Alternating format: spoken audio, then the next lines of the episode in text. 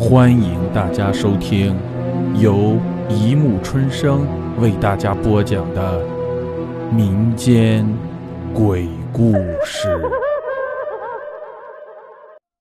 第四十五集《鬼老板》。我今年毕业后，通过熟人的介绍，幸运地来到了一家很有名气的食品公司，做一些资料整理工作。这对我很是轻松了，一时心中很窃喜。上班三天了，我发现这里的人都有点怪，不太爱讲话，脸一个个全是板着的。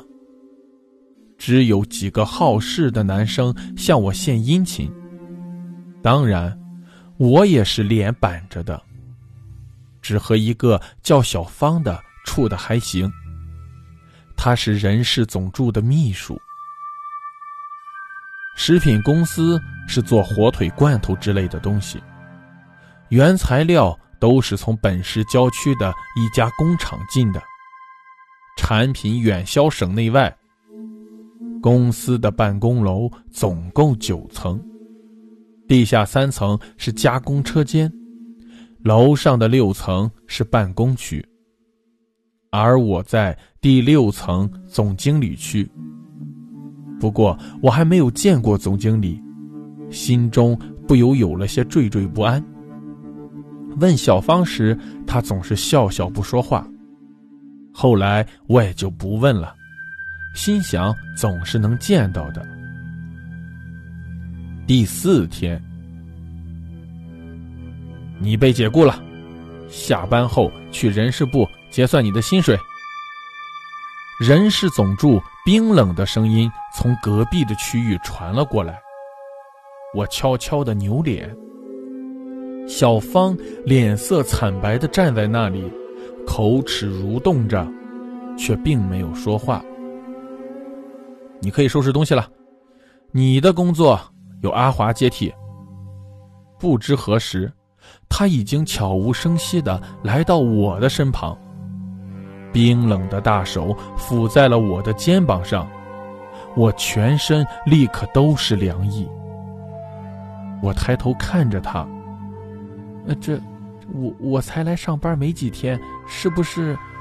他努力用一种自以为显得很温柔的眼光看着我。你没问题，嗯。如阴风过体，我不寒而栗了，木呆呆的点了点头。他满意的一笑，转身下楼。明天起，你的薪水加倍，好好干。他的办公室在一楼。我愣愣地看着小芳，你，他笑着摆了摆手，我肯定那是冷笑。他递给我一张电话号码，嗯，有空联系。对了，你不是问老板吗？我从没见过，估计也没人见过。他意味深长地看了我一眼，转身下楼了。第二天，我就正式成了总助老谢的秘书，处理往来公文和货单之类的，并不繁琐，地点还在六楼。他并不和我们一起办公。上班快一个月了，我仍然没有见过老板，会议都是老谢在主持。他经常在下班后约我吃饭，我只是第一次礼貌性的去了，实在是有些怕他，况且老男人我也并不喜欢。他却并不生气，只是常看着我笑。时间长了，我在电脑资料中发现了一个奇怪的现象，每月至少有十人被辞退，而且都是搬运工，大部分是外地雇员，像小芳这种本地的极少。我有些纳闷了，辞退原因未记载，估计总助老谢那儿有。嗯，和小芳通个电话好了。小芳在吗？什么？失踪一个月了？公司说她回家了吗？我身上瞬间布满了冷汗，似乎有种不祥的感觉。这怎么可能？我决定夜探人事部。人事部在一楼，我已经摸清了规律。保安十二点换岗，中间有十五分钟时间，应该可以。而老谢一般下班以后就回家了。午夜的楼里寂静的要死，一丝声息也没有。我悄悄地躲在一楼拐角，看着黑影重重的走廊，只有远处保安烟头的红光在一闪一闪的。我已经有些后悔了，毕竟我是个女孩。我的好奇心和恐惧感在剧烈冲突着。这时十二点的钟声响起，保安们纷纷退了回去。快没时间了，我一咬牙，慢慢地拧开了人事部的门。这里我来过几次，屋里一片死寂。我用小手电照着来到电脑旁，它并没有关，我径直点到了员工搜索栏。画面却并没有如我预料般的出来，只是一片黑影。正疑惑间，黑影已经换成了一个人形。我大吃一惊，那人初始低着头，后来慢慢抬起，呲着雪白的牙向我微笑。老谢，我几乎不能呼吸了，浑身毛发炸了起来，大叫一声，向西门边冲了出去。我心中只有一个念头，他是鬼。一个身影妖异地横在了我的身前，我很结实地撞到了他的身上。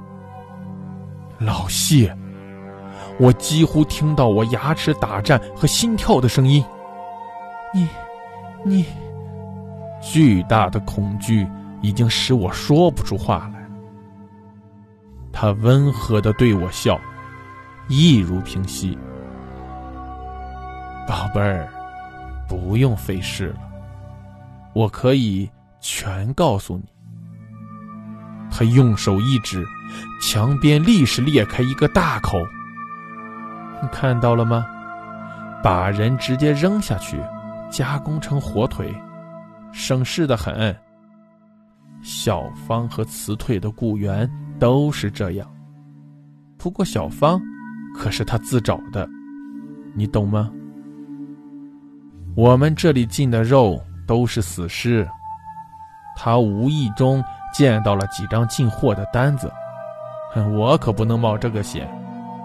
搬运工也一样，发现秘密的都要死。不过你嘛……他嘿嘿地笑了起来。上周发的火腿好吃吗？他调侃道。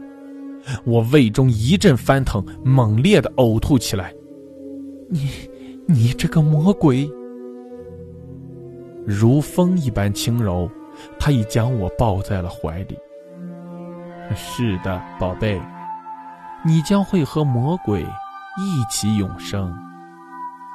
我已经毫无力气，意识逐渐地从躯体中抽离了，迷离中只看到他雪白的牙齿在向我慢慢地咬来。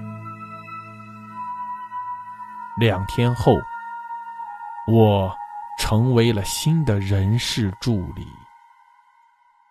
好了，故事播讲完了，欢迎大家评论、转发、关注，谢谢收听。